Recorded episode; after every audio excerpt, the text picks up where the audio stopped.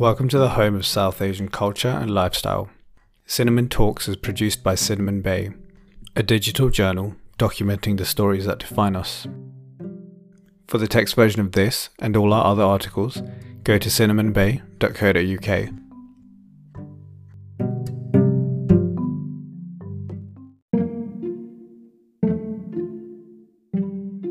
Episode 1 How Not to Be Productive The Importance of Doing Nothing in Self Isolation.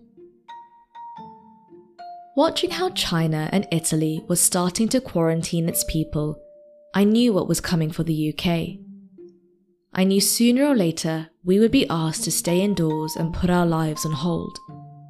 So I borrowed lots of books from libraries before they closed, sorted out the Wi Fi in my study, and made the shift to working online. I genuinely thought I would be okay. I'm introverted, I have a million hobbies that I always wished I had more time for, I'm working on a book. I have an endless list of things to do that don't involve walking out the front door. I could be the person I always wanted to be and finish the things I always wanted to finish. And I could take some pressure off our healthcare service. It was a win win situation. For the first few days, I was productive. I wrote, I read, I watched live streams of writers, agents, publishers, and I learnt. But then overnight, I stopped being productive. I desperately wanted to be, though. I wanted to bash out that first draft of my novel. I wanted to make a serious dent in my reading list. New resources and avenues were opening up around me, new online courses and talks, and amazing people willing to share their time. I wanted to make use of all of this. I felt that I was being given an opportunity, a space to do more, and I was squandering it. There was so much I could do. I did none of it.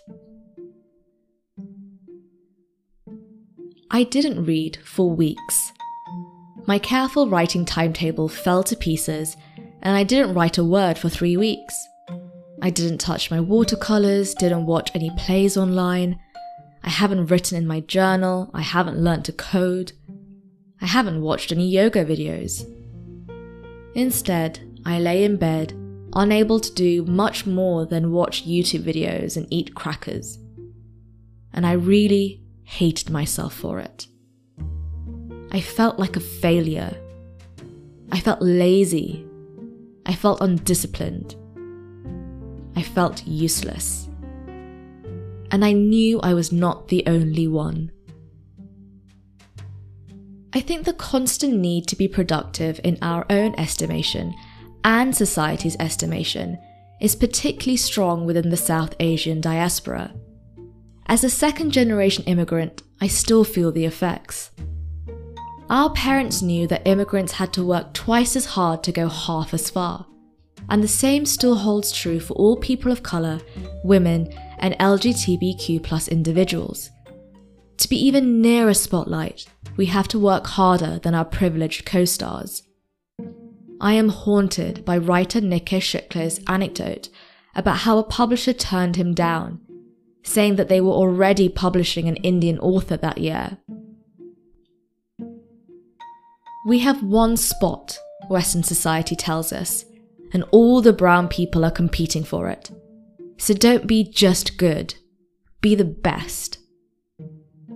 We have worked so long and so hard throughout our lives in a million tiny ways that now that we can't work in the ways we did before, we have no intrinsic self value that will see us through not doing anything. We formed our identities and self worth around our grades and academia and work goals and promotions and making people laugh and having people check us out. Without all that, in our homes and alone, we are floating untethered. If I do not write a book, or do not read a book, or do not write an article, then who am I? I kept trying to work out why I was being unproductive. Maybe it's because I'm living through a literal pandemic. Maybe it's because I see what's happening in the news and I'm angry and mad and sad and scared. Maybe it's because the more I bully myself for not being productive, the more I cannot move. I nagged and shamed myself into a ball I could not roll out from. But maybe doing nothing is okay. In her book, writer Katherine May talks about the idea of wintering and how we all have fallow periods where we feel uncertain and blocked from progress. She encourages us to embrace our wintering periods rather than feeling shame and negativity about it. The metaphors she uses of wintering and fallow periods help me see my own unproductivity differently. After all, we don't judge a tree for not growing fruit in winter. We accept that it is natural for it to produce nothing. We admire it for still being alive. And we wait patiently for spring and its flowers. We cannot be productive all the time. We cannot make and strive and produce indefinitely, especially not in times of stress such as this. But it's hard to be okay with not doing anything. We see others doing so much more than us, and we whip our own backs as punishment for our laziness. But often, we just end up in a vicious cycle.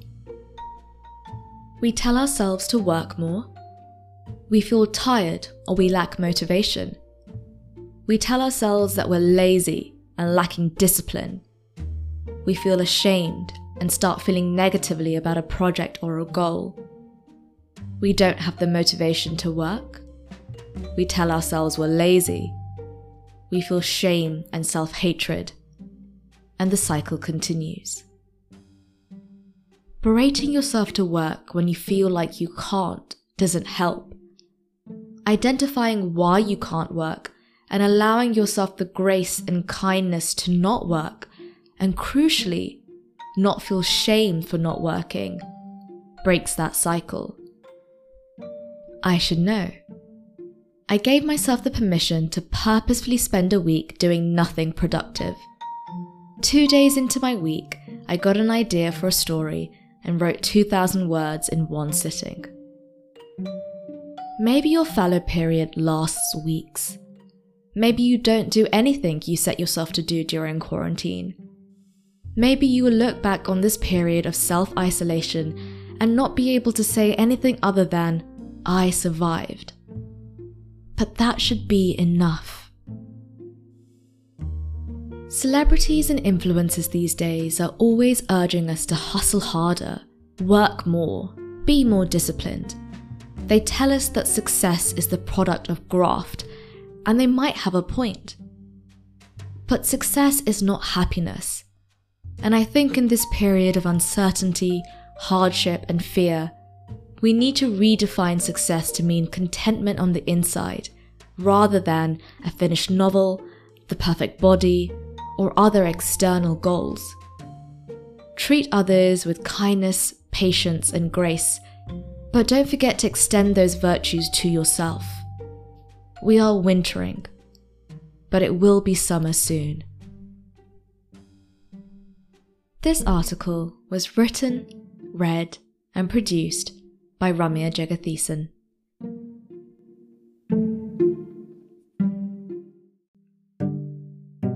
For the text version of this and all our other articles, go to cinnamonbay.co.uk.